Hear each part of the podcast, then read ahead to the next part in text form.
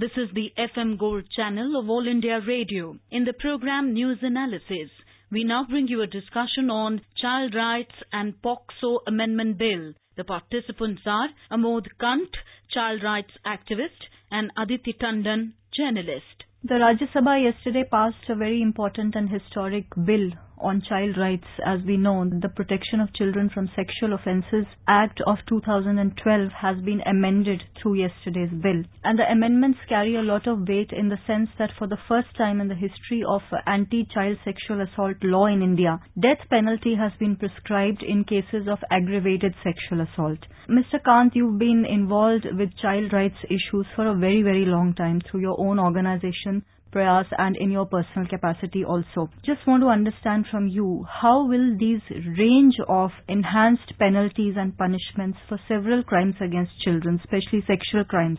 One is aggravated sexual assault for which the punishment that has been raised is from not less than 20 years to the rest of the natural life of the convict, extending up to even death and fine. In the previous version of the law, this was only not less than 10 years up to life imprisonment. So there's a significant quantum jump in the penalty. And the second important thing that this law does is for general penetrative sexual assault on children below 16 years. Also, this law has now said a punishment of not less than 20 years rigorous imprisonment, which can extend up to the rest of natural life. Earlier, this was again not less than 10 years, 10 years. and up to life imprisonment. The third landmark inclusion in this law is the definition of child pornography. So that is broadly the structure of the new law, enhanced penalties and child pornography being defined for the first time under Indian law specifically. So how do you think this law is going to help? No, any such improvement is definitely a welcome.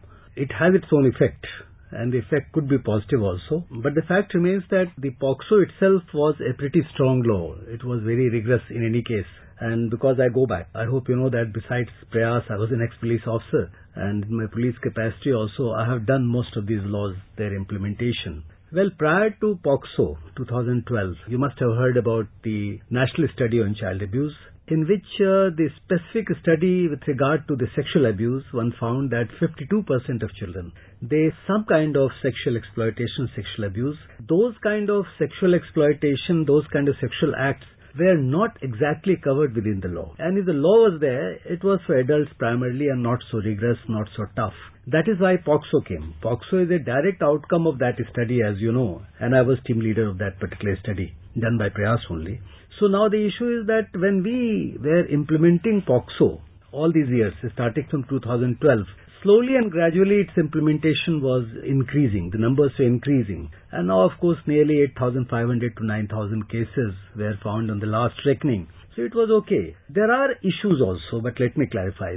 So far as the pornography being defined is concerned, no issues about that. I think it was uh, long in waiting and pornography becoming so kind of so common and it is so rampant in the country. Now India has really gone into it very badly. I mean it used to be internationally different situation. India probably was better. But now we are very, very kind of badly affected by the pornography spread across the country amongst children who happen to be from let's say even the middle class or the lower classes not only affluent because of uh, social media, because of mobile being available, because of all these things. People know about it. Uh, so far as death is concerned, I mean the death, we found that in any offense, the introduction of death sentence is a double-edged weapon.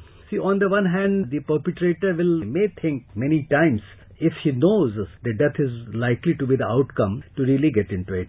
That is one part of it. The second part is, as we have experienced, we have seen that the many a times, in order to destroy the evidence, they kill the victim. The death of the victims uh, would become more common and perhaps has become common already. And now we find one has to really analyze at some stage whether it is on account of this most serious punishment. But then decidedly when you talk about let's say aggravated penetrative sexual assault, when it is done by, let's say, a caretaker or let's say law enforcer, policeman, for example, or let's say the caretaker in a home, or even the family members and such acquaintances who are supposed to protect the child, it's terrible. I mean, this kind of offense very appropriately has been now given that kind of punishment. Death penalty is a debatable issue. It's being debated across societies wherever capital punishment is in vogue. It is an issue of controversy and political debate. But nonetheless, it has been also argued by a section of uh, lawmakers and a section of uh, child rights experts that perhaps the death penalty will serve as a deterrent in such cases because as we know, the cases are rising with impunity. I have some figures here with me about POCSO cases only. The National Crimes Record Bureau has said that there were 13,766 POCSO cases in 2014 and 36,022 such cases in 2016, which is the last documented year for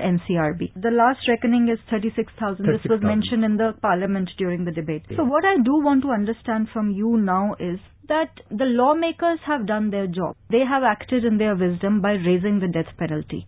The deterrent will work only if the judicial and justice processes and the wheels of justice turn fast. If the death penalties are actually prescribed in a timely fashion, then perhaps deterrent will be created in the society. POCSO Act says the convictions must happen within one year of cognizance of offence. Please comment on the judiciary, please comment on the police officers. You've been one yourself. As you know, that the sexual offences, crimes of sexual offences has been taken up by the Honorable Supreme Court of India. The Chief Justice is leading the bench where this is being discussed. In fact, even yesterday I had an opportunity to speak to the registrar concerned because today was the date and I think perhaps some other date has been given. So it's very serious affair and the highest court is cognizant of it and perhaps the other courts will follow suit there is a need for special courts, as you know, that uh, all these cases should go into children's court.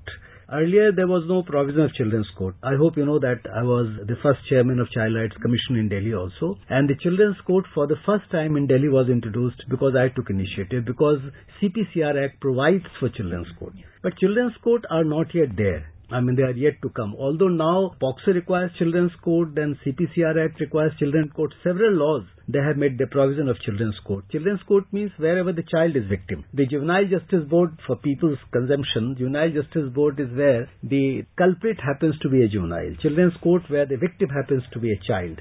So, if children's court are all over the country, let's say in all states, all districts of India, maybe about 685 or 686 districts, and then there are special prosecutors for the purpose, and there are police officers, lady police officers particularly, and there are special juvenile police units or child welfare police officers so these bodies have to be created, number one. And secondly, well, if the, these uh, proceedings are carried out in camera, if these proceedings are carried out in a very specialized manner, the possibility of fast track courts, all these things may result into what you are pointing out. It is absolutely essential that these cases must get finalized in a less, less than one year's, one year's time. You know, Mr. Kanth, law and judiciary again is one aspect of the whole problem. The larger aspect in such cases is the mental and the emotional and psychological health of the child victim herself or himself because the law is gender neutral as we all know. I just want to understand from you. POCSO as you said earlier on was itself good act in the sense that Yes, had it been implemented in letter and spirit. Now that hasn't happened. For instance, an analysis by a number of NGOs of the time taken even to record a child's testimony in such cases. POCSO Act clearly says that you record the testimony in less than 30 days of the FIR, but average time being taken is 8 months, you know, 7 months. 164 CRPC should be almost compulsory where the child can be produced before magistrate and the record statement which becomes a legally proper document. So, but you are correct in saying that the fast track courts could be one answer because currently the law only says you designate any court as a child's court. That is wrong. And now, of course, good news is that the Ministry of Women and Child Development had earlier led an effort to get about around 1023 dedicated fast track courts only for POCSO. POCSO as well as for criminal law amendments related to sexual assault. The EFC clearances have come and this is something that is going to happen. And as you said, the Honorable Supreme Court is already cognizant of the matter. Coming to the perpetrators, because the society as a whole has to look at the issue and there can be no stopping of crime till the time you address the convicts, address the mind of the child rapist. How prepared are we as a society to look at the prevention part? Protection is the second step. How about prevention? Because if you look at the perpetrators themselves, most of them, the child psychologists who have uh, spoken to a number of these convicts, some in Tihar jail, some in other spaces, have actually found that they are mostly remorseless. The only point of remorselessness perhaps is not uh, the last thing or the most important thing. There are several other issues very important. There is something called crisis intervention centers. In fact, the first ever rape crisis intervention center regarding child sex abuse came up while I was Joint Commissioner of Police and Prayas and other organizations together started. You must have heard about One Stop Crisis Center, which is a national program now. Now that takes a very composite view. A lawyer, a doctor, a social worker, a police officer.